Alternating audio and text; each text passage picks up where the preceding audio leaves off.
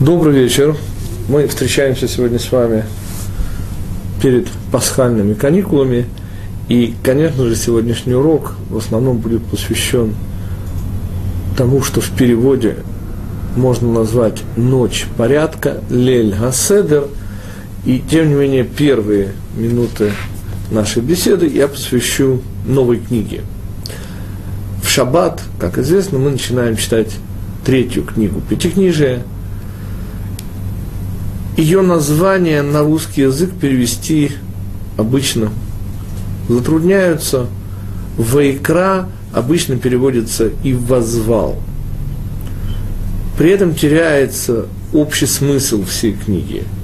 Потому что речь идет совершенно не о воззвании, а, конечно же, о призыве. И сразу же поясню. Первая книга и мы об этом говорили, это, конечно же, книга человека. Его рождение, становление, и патриарх Яков, вот это то самое высокое, чего может достигнуть человек в этом мире. Книга Шмот, книга народа, книга рождения Израиля, естественно, внуков и его становления. Что такое книга Вайкра? И сразу вспомним Бамидбар и Дворим. Дело в том, что дополнительное значение, которое забывают переводчики, и потому перевод их принципиально меня не устраивает, это «Вайкра Ашем», самое начало Пятикнижия Моисеева, недельная глава, «Берешит ле ор йом, велехошех кара лайла».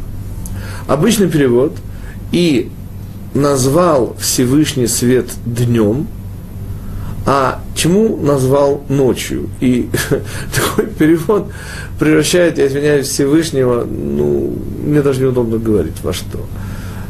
Ну, не гоже, простите. А альтернативный перевод.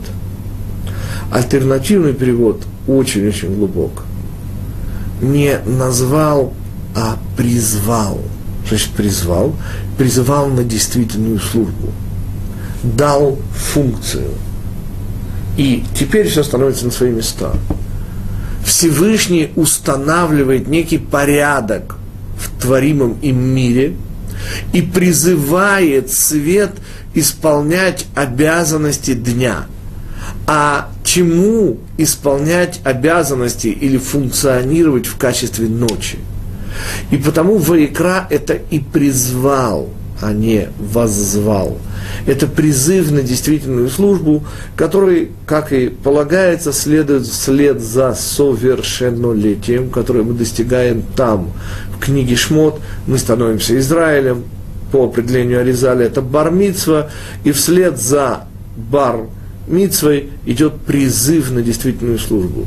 Вот об этом третья книга Пятикнижия, которая излагает законы в соответствии с которыми и проходит военная служба Израиля в армии Всевышнего. И я напоминаю, что одно из имен Всевышнего – Ашем Цваот, Всевышний армии. И это снова подчеркивается идея действительно призыва на действительную службу. И еще одна маленькая картинка, ее автор, второй Ребе из школы Пшисхи, его звали Раби Симха Буним из Пшисхи. Сам себя он называл аптекарем из Данцига. Для тех, кто не знаком с этой удивительной, неповторимой, имевшей всего трех рэбе хасидской династии, они совершенно не были даже родственниками. Все эти три рэбы. Первый из них называл себя Аид, еврейчик – а последний был самый, наверное, известный, Раби Менделе, Минахем Мендел из Коцка. Так вот,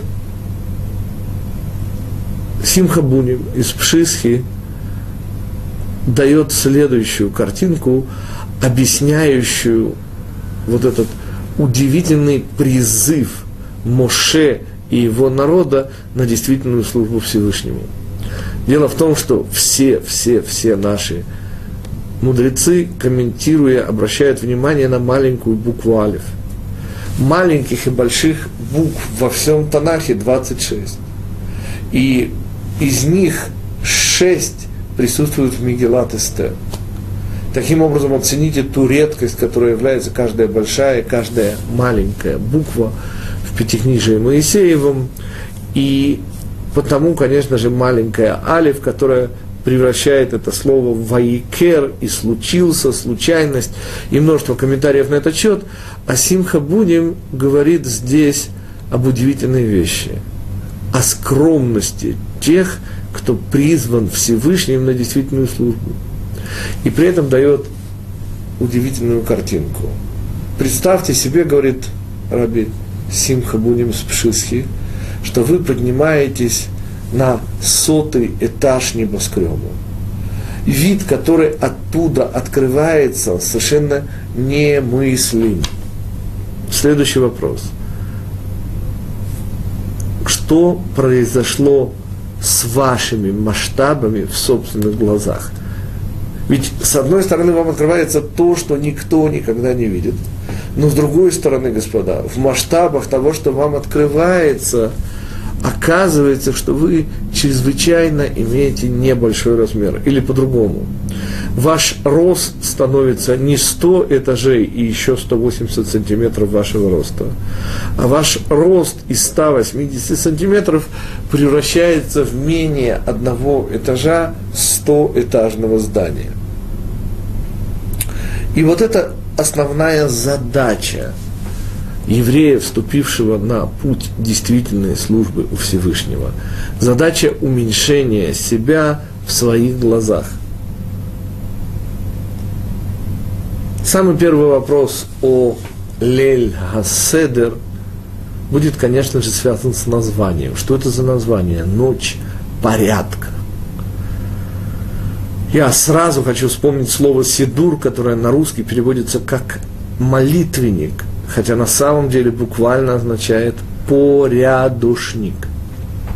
И невольный вопрос, неужели самое главное в книге удивительных молитв наших праведников это то, что они дают по определенному порядку – и тот же самый вопрос, конечно же, про Леля Седер.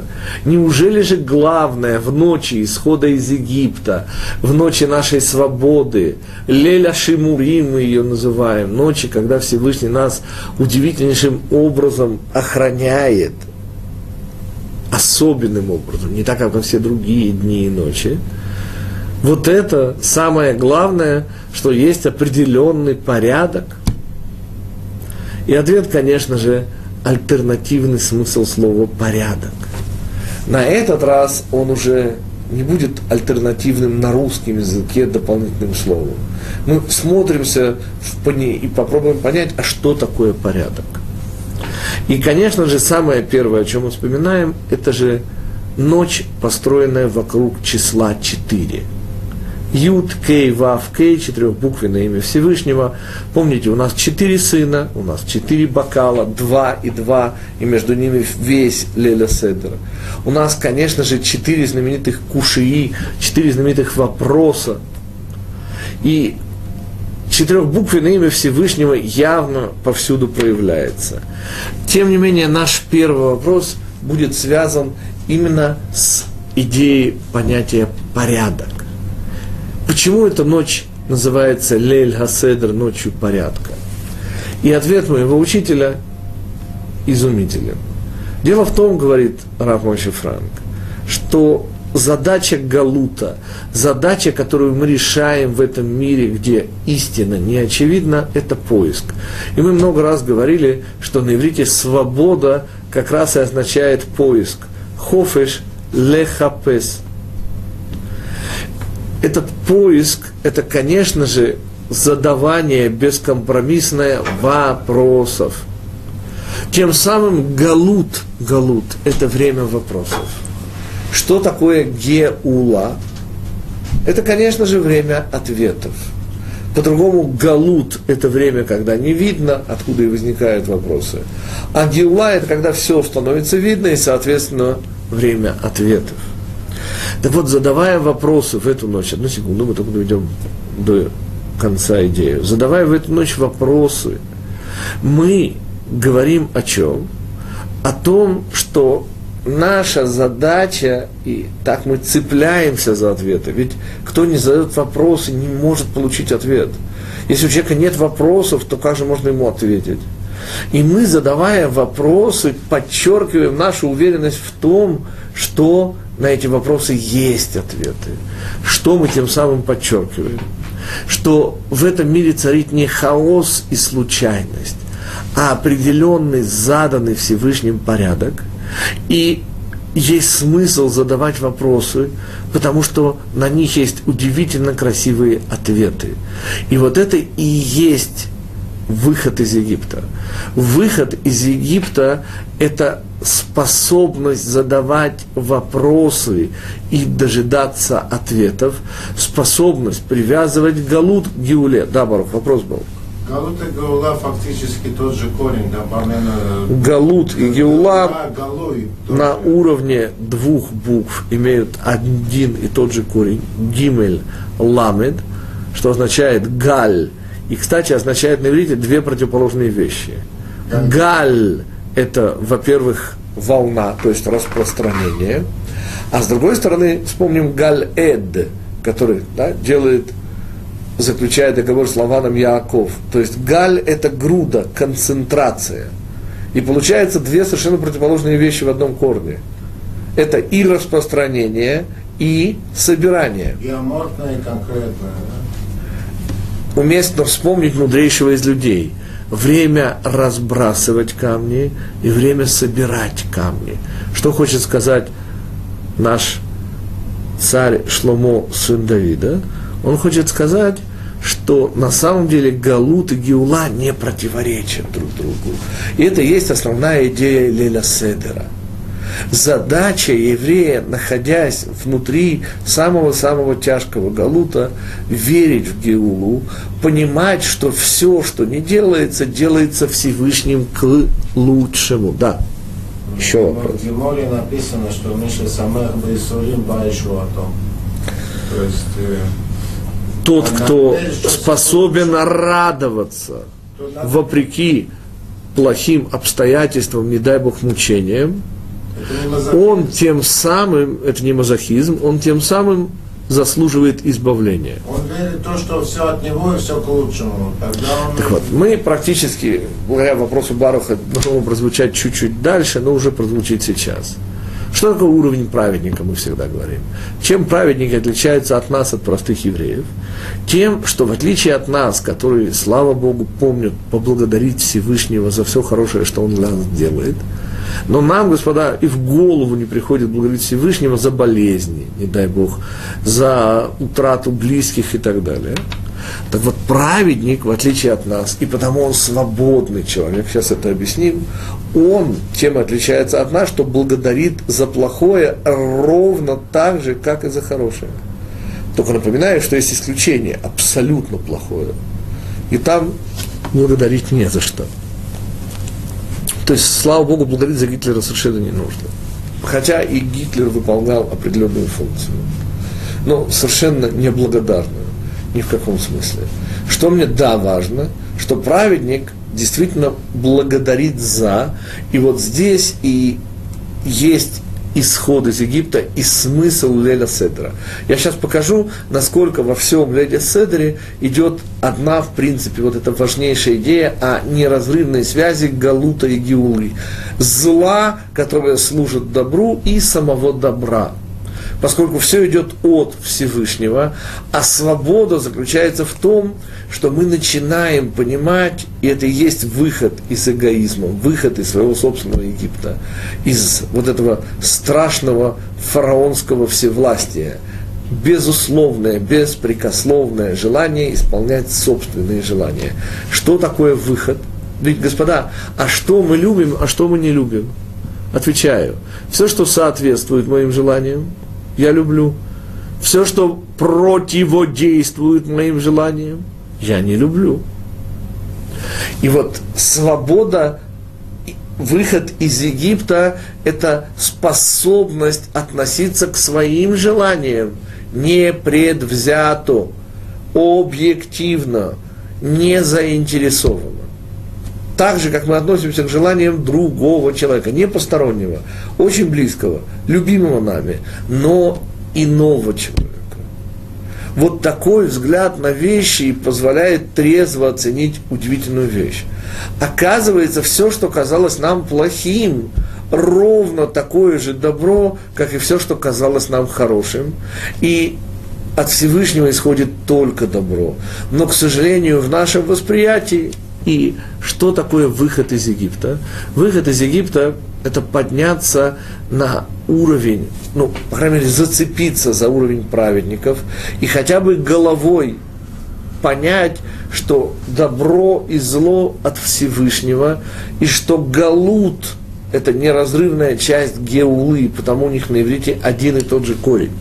И хотя вроде бы галут, распространение, время разбрасывать камни, но это только первая часть двухактной пьесы, где второй акт – это собирание камней или геула. А теперь давайте увидим вот эту красивейшую идею внутри Лель Хаседера. Во-первых, самая наша первая задача, господа, маца. Как начинается Лель Хаседер? Га лахма ани. Вот это хлеб бедности. Ну, господа, что такое маца? Всем известно, это бедность, та самая, которая была, к сожалению, нашим уделом в Египте, и потому мы ее вспоминаем. Но, простите, господа, маца это еще что? Геула. То есть наряду с бедностью, то есть галутом, это же и воспоминание о чем? Шело испик ляхмиц бецекам шель эйлу. Что не успело закваситься тесто тех, кто должен был выйти из Египта. То есть это удивительнейшая моментальность нашего избавления. Так простите, маца – это символ Галута или символ Геулы? Ответ – конечно же, и Галута, и Геулы. Еще один пример, наверное, самый яркий. Марор. Да, вопрос. Где-то написано, что где, где бедность, там находится шпина или Всевышний. Да. Всевышний с нами в Галуте. Но все равно нам всегда кажется, что Галут – это что-то плохое, нехорошее, а на самом деле и в этом и есть идея свободы, как мы увидим – это наша способность относиться к хорошему и плохому адекватно, то есть одинаково. Мипи Ашем лотице раавитова. Только от Всевышнего происходит все, и нет в этом контексте, на этом уровне праведника, выхода из Египта, разницы между хорошим и плохим. Но марор, горькая зелень, господа, которая, ну, понятна и очевидна для всех, символизирует горечь Галута, неприятность Галута. Простите, а как мы выполняем мицву, марор? Ответ, окунув марор в харойсет. То есть, даже в мароре присутствует капельку той сладости, которая и есть конечная геула, через которую мы идем через галут. То есть даже на уровне того очевиднейшего символа – галута, горечи, все равно присутствует некий элемент. И самое-самое главное, господа, очень мало кто знает, а что такое маца, простите. Я имею в виду сейчас слово маца. Что означает? Нет, господа. Корень этого слова догадаться нельзя, это нужно просто знать. Корень слова маца – нец. Что такое нец, господа? противодействия. Ницим – противники. О чем идет речь?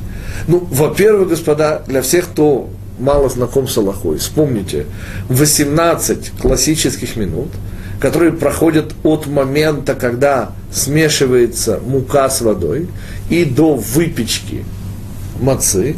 Все эти минуты посвящены чему? с мацой что-то делают, ее судорожно раскатывают, прочесывают, суют в печку. В чем идея? Идея противодействия. Ведь что противопоставляется в Песах? Хлеб и маца. Простите, пожалуйста, а что такое хлеб? Ответ, по моему определению, это много возомнившая о себе маца. Ну, вспомним, господа. А чем, простите, отличается хлеб от мацы? Та же самая вода и та же самая мука, но прошло уже 18 минут. И что? Начался процесс брожения. Что значит много возомнившая о себе маца?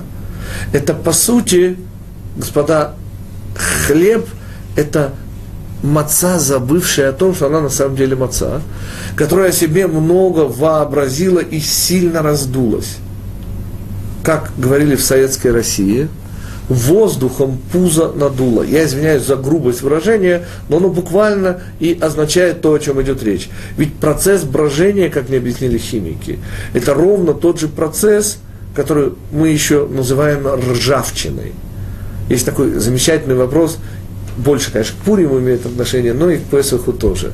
Что общего между ржавеющей на балконе раскладушкой, субботними свечами и всходящей опарой?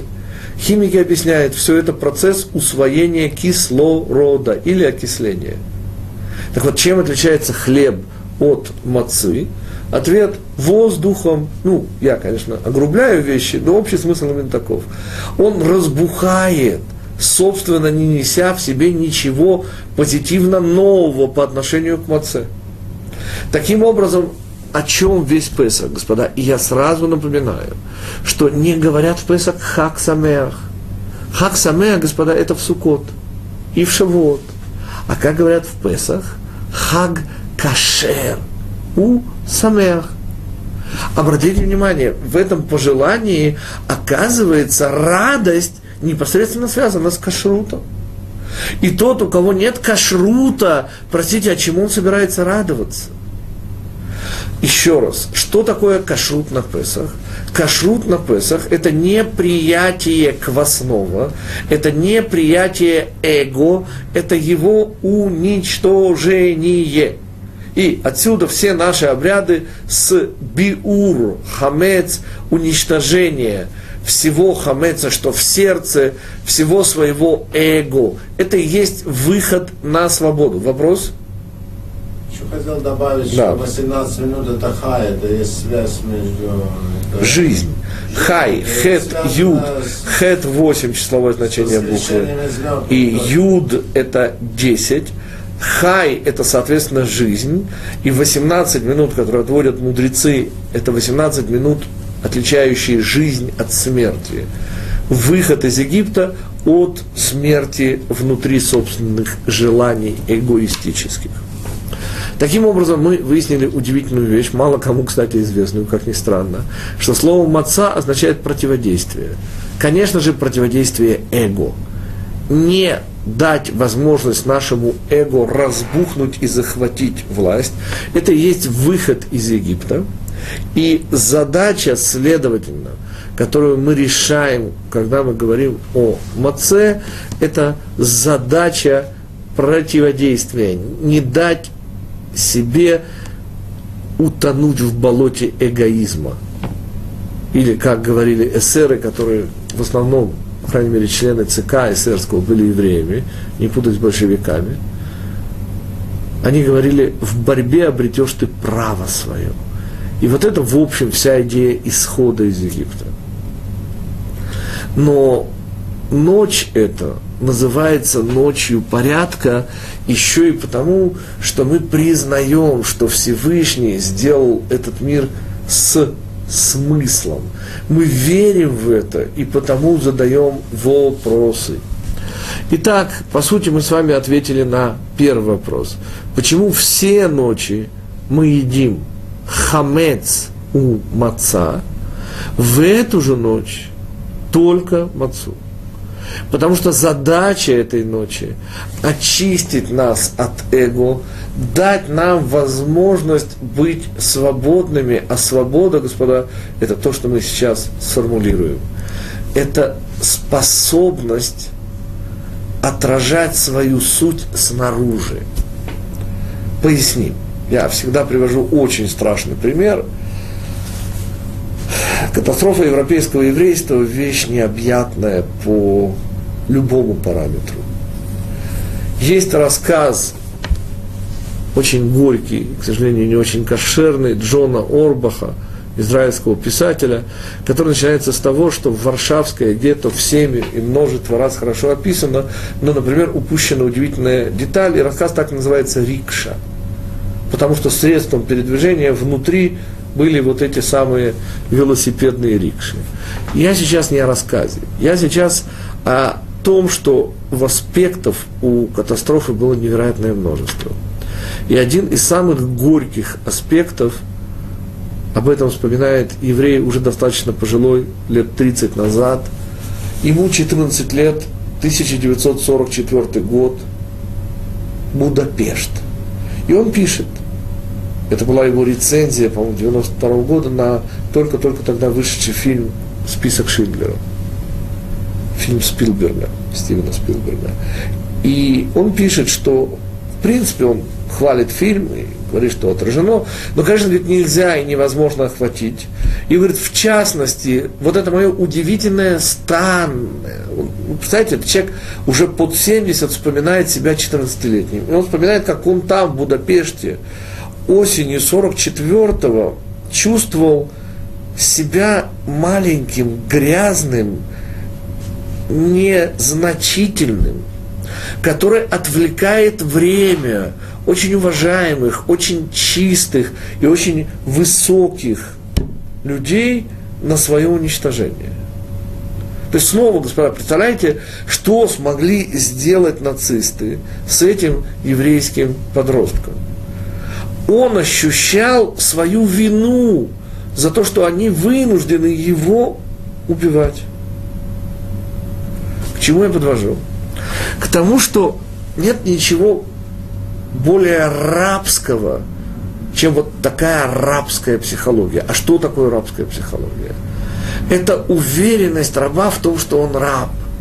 Это неспособность раба в силу своего рабства почувствовать себя свободным. Еще раз, что такое свобода? Свобода – это адекватность наружнего внутреннему. Максимальная несвобода – это еврей, который ругает евреев. Максимальная несвобода – это ребенок, который ругается матом, не дай Бог. Максимальная несвобода, несоответствие да, – это сын раскулаченных и убитых Сталиным воспевает коллективизацию. Понимаете, свобода слова – это не пустые слова. И не просто так Леля Седер построен вокруг наших уст. Ведь мы все время месаприм, мы все время рассказываем, а в перерывах едим. И вот эта ночь, она очевиднейшим образом связана именно со свободой слова. С той возможностью самовыражения, максимально адекватного, которое и есть свобода. Понимаете, когда одни слова для кухонь, другие для улиц, это не свобода. Свобода, господа, это адекватность внешнего и внутреннего. Когда то, что мы говорим и делаем снаружи, абсолютно соответствует нашим внутренним, вложенным в нас изначально идеалам. И вот это и есть то, о чем мы уже с вами как-то говорили, удивительные слова. Помните, как мы оказываемся в Египте? Бефе рах. Хеэвидетану нас закабалили и прилагает Аризаль увидеть в словах фер, перах, мягкий рот. Мягкий рот, господа, это река болтовня, в которой мы тонем. Это наша неспособность выделить главное в себе и в жизни и заняться им. Это то, что растворяет нас и лишает нас того стержневого, изначального, что в нас вложено. Как выходят? И ответ П сах. Сах сиха. Если мы увидим снова в букве П намек на П, то окажется, что выход из болтовни – это разговор. А разница Разговор – это адекватные, серьезнейшие вещи, которые единственно и заслуживают быть темой беседы.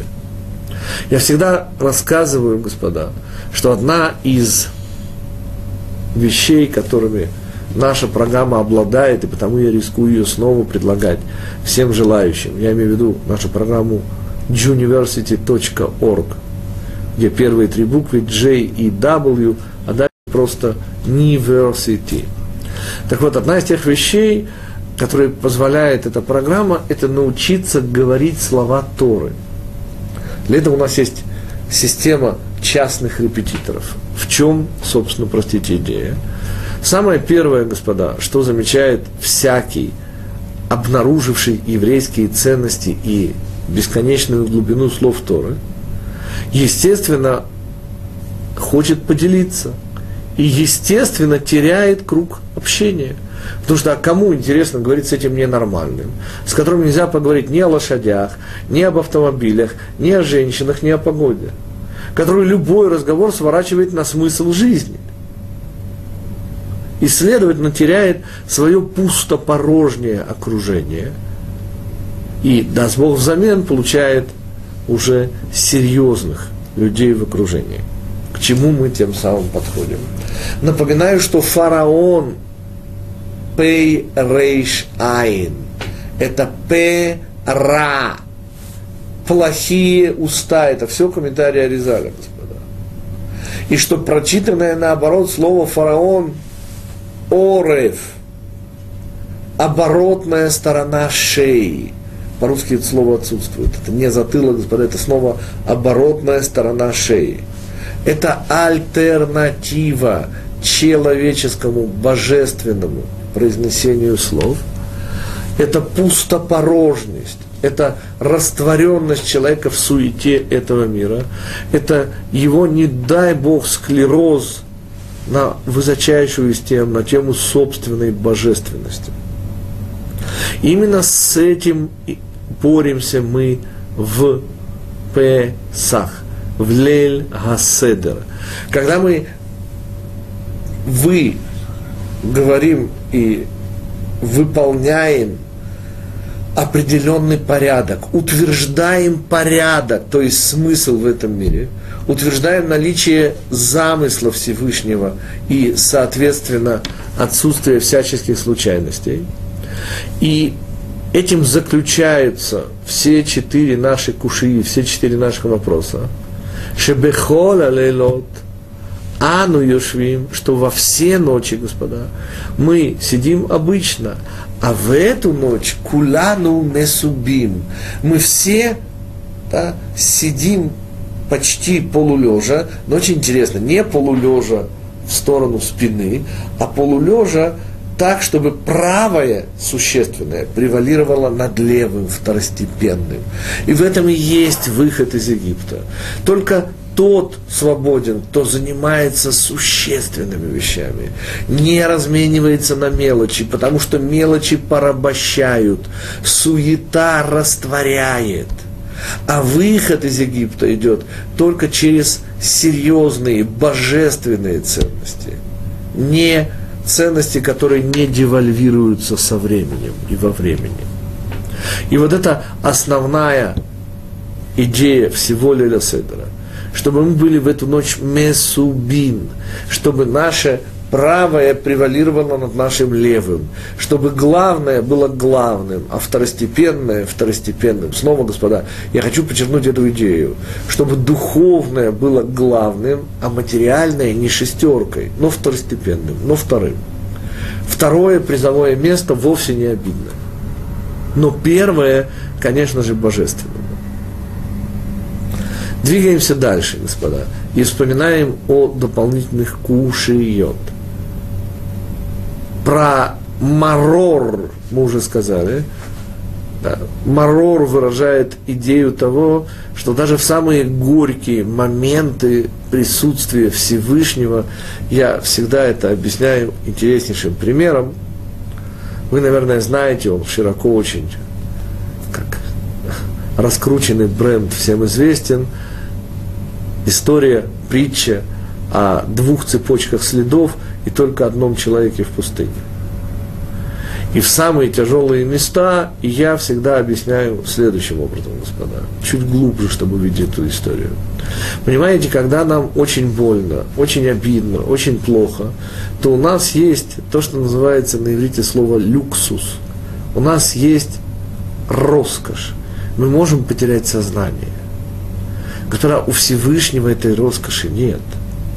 И когда нам невероятно тяжело и плохо, господа, вы представьте, каково ему все это наше плохое терпеть. И те, кто имеет маленьких детей, меня вполне понимают. Потому что когда болеет, не дай бог, маленький ребенок, то ему плохо. Это ноль по сравнению с тому, как плохо его родителям которые мучаются совершенно по-настоящему, испытывая все то, что испытывает ребенок, и плюс еще многое, что он, слава Богу, по младости лет не понимает и не испытывает. Таким образом, из кушиот нам осталось вспомнить, мы вспомнили про хамец и моца, мы вспомнили главное, про то, что у нас правое превалирует в эту ночь над левым.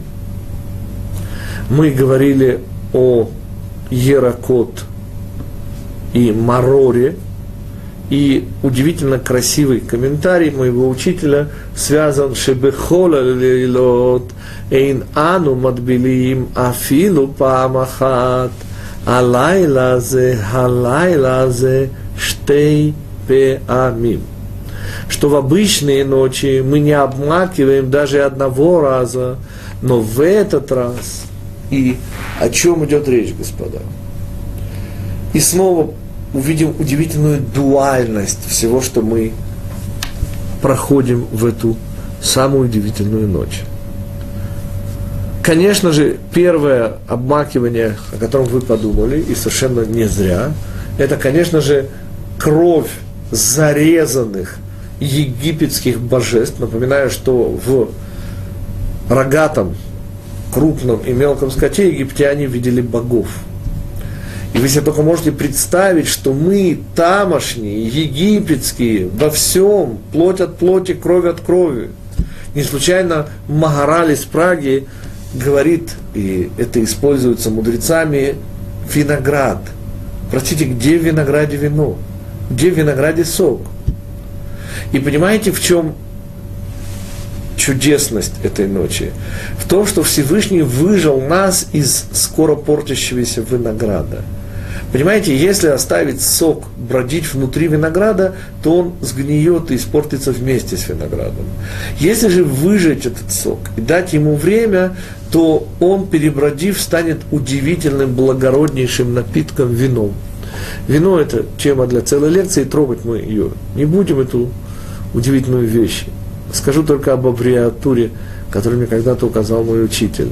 Яин, два юда и нун суфит означает – Ешарим, Ереим, Невиим. Вот такая аббревиатура. Это, по сути, три ступеньки на самый-самый верх. Мы же пока возвращаемся и замечаем вот еще. С чего начинается Галут?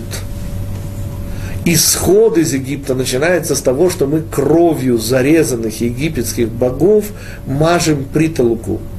То самое действие, которое приведет к Мезузе. А с чего начинается Галут? С чего начинается спуск Египет тех самых 70 душ, с которых все и начинается там в Египте? И ответ мало кому известен, господа. И это первое макание наше. Еще до макания в Харойсет мы макаем карпас, обычно это овощ, что-то типа картошки, в специально заранее посоленную воду. На что это намекает? На то, что братья, как известно, Ктонет Шель Йосеф, знаменитую полотняный хитон, выполненный, полосатый, я прошу прощения, хитон, выполненный Яковом, одежду избранности Иосифа, одежду его первосвященства, как объясняет Мальбим, они, братья, помните, зарезали того самого предвосхитителя пасхального агнца, ну то есть барашка по-нашему по-простому. И помните, обмакнули его одежду Юсефа в эту кровь, и с этого начинается галут, господа. Галут начинается с того, что мы перестаем ощущать себя братьями, единым целым. Геула начинается с того, что мы выставляем наружу собственную общность. Поймите же, господа, чего стоило евреям в ту самую ночь помазать косяки – найти в себе силы в каком-нибудь антисемитском районе, где-нибудь, я не знаю, в Казахстане, да, помазать и сказать, что я не местный, я не тутошний, я не часть истеблишмента.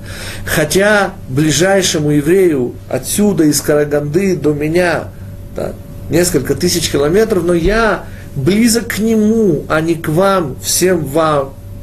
Это заявляю, всем соседям об этом заявляю. Вот этот потрясающий по своей силе поступок, соединивший евреев, и, и был исходом из Египта. То есть все началось с крови, которая разъединяет. Я напоминаю, что есть два вида крови. Это слова удивительной силы Юлиан Тувин произнес их в 1943 году кровь, сказал он, что течет в жилах, если она, не дай Бог, перестает нас соединять, то тогда нас начинает соединять та, что течет из жил. И вот это два вида крови. И в конечном итоге разъединяющее, оно же в конечном итоге будет тем, что нас соединит. И вот это про два макания во время Леля Седра. И снова здесь идея и Галута, и Гиулы, так же, как в Маце, так же, как в горькой зелени Мароре. И исключением из этого правила является четвертое кушия. Это самый-самый верх, или хотите, это принятие Всевышнего, это и есть вот эта позиция, где главное стало главным, а второстепенное второстепенным, правое над превалирует над левым. И вот это и есть достигнут результат ночи порядка. Очень интересно, господа, увидеть идеи, о которых мы сейчас говорим, на уровне корней. И нам предстоит с вами сейчас знакомство с ивритским глаголом лесапер. Лесапер – сипур. Рассказывать – рассказ. Но лесапер, совершенно верно, это также стричь. Простите, какое отношение, я всегда спрашиваю, имеет сивильский цирульник да, к исходу из Египта? Ответ, господа, идет через удивительное, мало кому известное выражение Ишувей Сфар. Но еще прежде давайте посмотрим Ишувей Сфар – пограничные поселения. Сейчас мы соединим их с сирийским цирюльником, а также и с исходом из Египта. Но, во-первых, обратим внимание на удивительные слова. Сефер, сфера, сипур. Корень тот же самый. Но при этом удивительная возможность понять, что такое время. Сипур, рассказ, история, если это, конечно, правда, это всегда то, что было – это всегда прошлое. Сфера, пересчет, пересчет денег, это всегда настоящее, желание узнать, сколько в данный момент у меня наличности. И Сефер, наконец, книга, понятно, что это и есть удивительный триптих, где мы начинаем считать от Песаха до Шивота 50 дней – и напоминаю, что у нас нет самостоятельного праздника Шивот, а есть 50-й день от исхода из Египта. Так вот, это, конечно же, то, что дает нам в конечном итоге вечность, власть над временем, дарование Торы. И задача Сипура, задача прошлого – Помните знаменитые слова, их приписывают и Наполеону, но, естественно, сказано не за тысячелетия до него. Народ, не имеющий прошлого, не помнящий своего прошлого, не имеет никакого будущего. Так вот, опираясь на прошлое, Мы через настоящее приобретаем свое удивительное будущее. И в этом смысле Песах – это начало. В этом смысле Песах, и мы выходим на еще одну удивительную, нежную тайну, как я вслед за гениальным русским поэтом Вячеславом Ивановым называю Лель Шимурим. Самое простое объяснение, господа, от чего это самая безопасная, самая охраняемая ночь, заключается в совершенно простой картинке. Как всегда, все, что я помню, я помню про нашего первого ребенка, это были самые-самые сильные впечатления. Что делают с новорожденным сразу после рождения? Именно тогда, когда папу вводят уже в комнату и дают ему посмотреть на ребенка – этого ребенка кладут под лампу. Лампу, которая нагревает. Потому что ребенок еще голенький, ему, естественно, холодно, он не умеет держать температуру собственного тела, и он нуждается в тепле. Не только, но и в заботе. Не только он нуждается во всем. Он абсолютно беззащитен, и подтвердят папы и мамы, которые сейчас могут вспомнить, как они держали своих малышей впервые на руках, абсолютная беззащитность. Вот это вот первое ощущение – к чему я подвожу? К тому, что сказал Ризаль, что Лель Аседер – это рождение Израиля. И теперь понятно, почему это самая охраняемая ночь из всех дней и ночей года. Речь идет о той единственной ночи в году, когда Всевышний держит нас в своих объятиях, поскольку мы новорожденные – и это объяснение Лель Аседр с малообычной стороны, как самой охраняемой ночи года. Оставшиеся у нас уже менее четверти часа я хочу потратить на законы.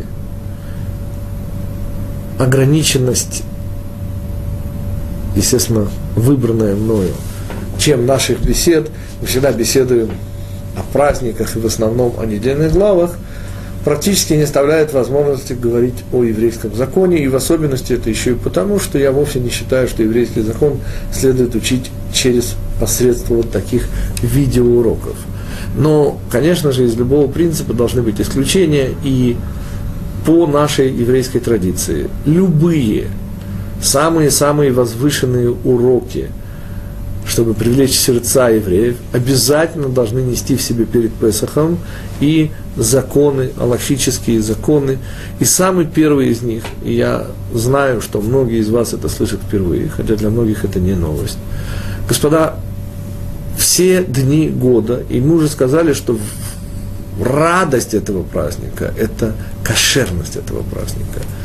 Во все, во все дни года вы можете спокойно брать, естественно, государственные стандарты должны быть выполнены. Соль, сахар, кофе и чай, в особенности в пакетиках, чтобы не было проблем с жучками, совершенно не обращая внимания, есть кашрут, нет кашрут, потому что весь год ни для соли, ни для сахара, ни для кофе, ни для чая, ну, если не считать вот этого момента жучков, то есть если он в пакетике, то этой проблемы не существует, кашут не нужен. Просто не нужен. Дальше. Господа, в Песах непреложное правило. Все, все, подчеркиваю, без всяческих исключений. Мед, э, соль, уже мной упомянутая, на котором не написано кашер ле Песах не годится к употреблению. И снова повторю – Господа, только те продукты, на которых есть кашер для Песах, могут быть использованы в Песах. Но здесь для нас, для шкинавских евреев, еще один важнейший момент, господа. Это тот единственный период года, когда мы принципиально не имеем права полагаться на неашкенадских раввинов. Ибо ашкенадские евреи приняли на себя не есть в Песах китниот. Теперь, изначально речь шла о крупе, зернах бобовых, да, но в принципе, исходя из внешнего сходства, я приду маленький пример. Лет 15 тому назад в Израиле появилось на Песах удивительно дешевое относительно масло. Да, ведь э, подсолнечное нам понятно в Песах нельзя, это китниот, то есть малость. Сразу объясним идею.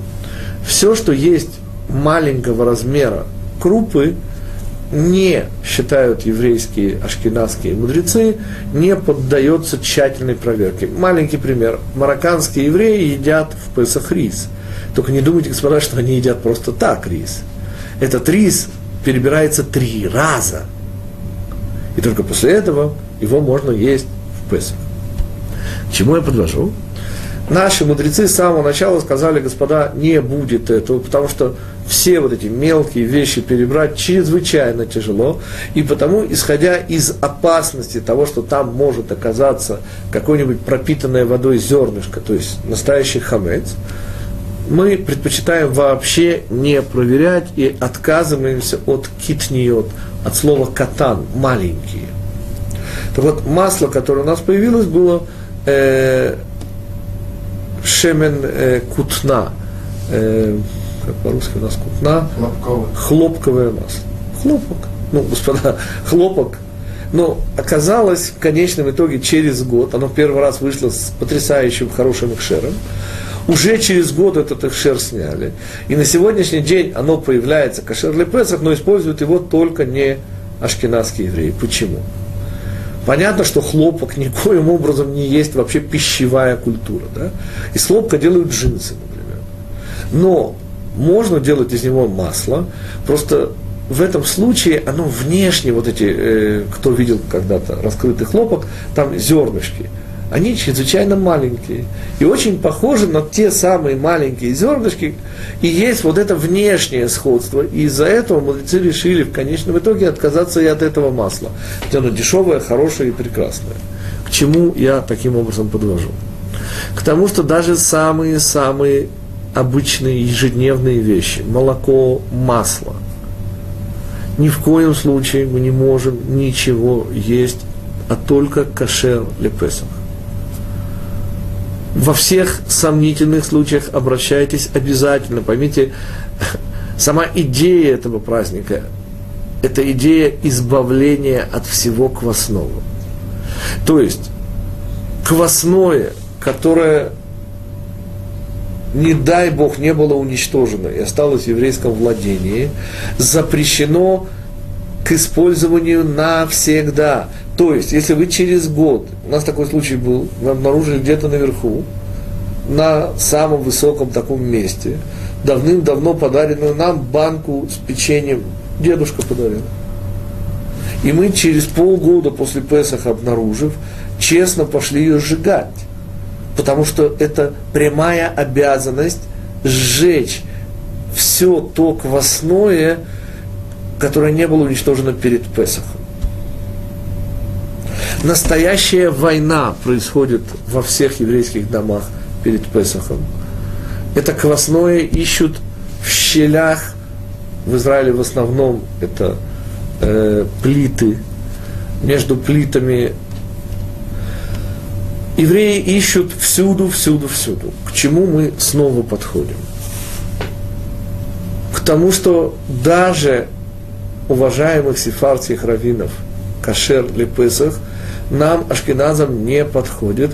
Для тех, кто живет в Израиле, обратите внимание, господа, сегодня на Песах есть даже бисли кашер или Песах, делается из муки мацы.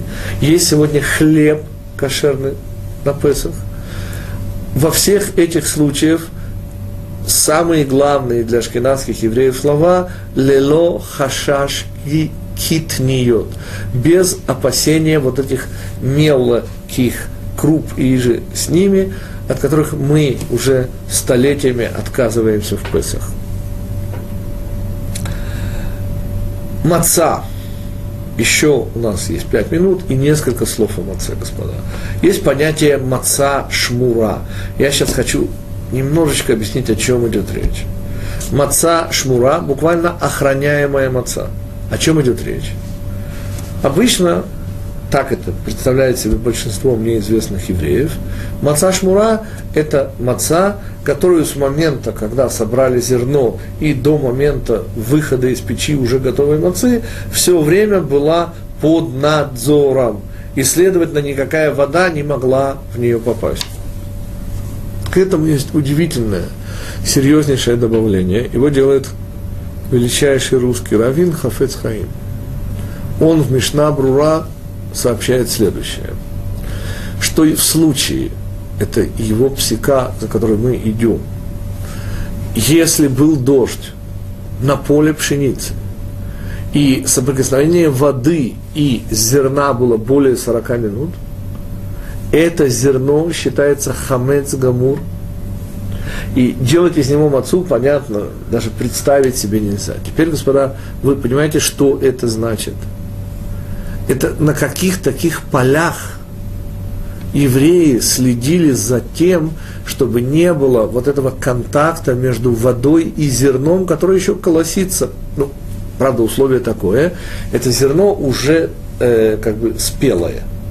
Вот в этот момент, если происходит 40-минутный контакт, говорит Мишна Брура, таким образом, исходя из того, что я себе представляю, даст Бог, чтобы я ошибался – только в Израиле, следовательно, способны произвести мацу с требованиями, которыми э, нас, для нас определил Хафец Хаим. И потому, при всем уважении к любой маце в мире, и к американской, и к украинской, и к российской, при прочих равных условиях, если у вас есть возможность, господа, предпочитайте исключительно израильскую мацу. Потому что в Израиле зерно растят в Негеве, где практически дождей не бывает, где в любом случае следят, чтобы такого контакта не было. И интересно, что, в принципе, Израиль э, ну, не очень известен как житница, да, и зерно в Израиле зерновые культуры, совершенно нерелигиозные евреи, выращивают, поскольку знают и помнят, что именно зерном пшеничным благословлена эта э, земля. Дальше совершенно уникальный факт, и, и мы подведем итог. Израильская пшеница столь отборна и хороша, что ее практически всю продают за границу. Мы же круглый год едим муку, которую привозят из-за границы. То есть, представляете, урожай израильских, кстати, такое было, когда у нас впервые появились, сейчас они распространены во всем мире, помидоры шерри, помидоры как размером с вишню, по вкусу те же самые, известны сегодня во всем мире, появились когда-то 35 лет назад в Израиле, и тоже первые годы целиком все уходило на экспорт.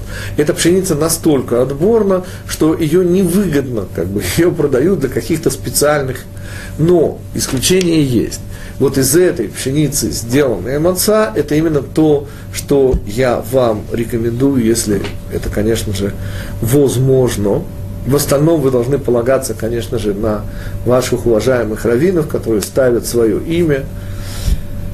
Э, и последнее, о чем мы сегодня поговорим, три мацы.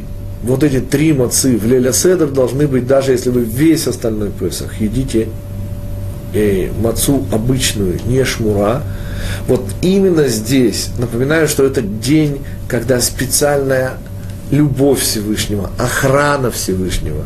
И вот это то минимальное, что мы должны, и это рекомендуется всеми мудрецами, три мацы, желательно ручной выпечки, если нет ручной, годится и машинная выпечка, но совершенно необходимо найти три мацы, которые были бы специально охраняемыми именно для специально охраняемой ночи.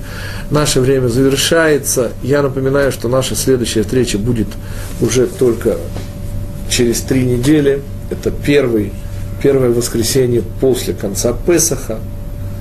Это, если я не ошибаюсь, будет у нас 11 по число, что-то около того. И, конечно же, Хаг Кашер Весамеах, кошерного и радостного вам праздника Песах – всего самого-самого лучшего.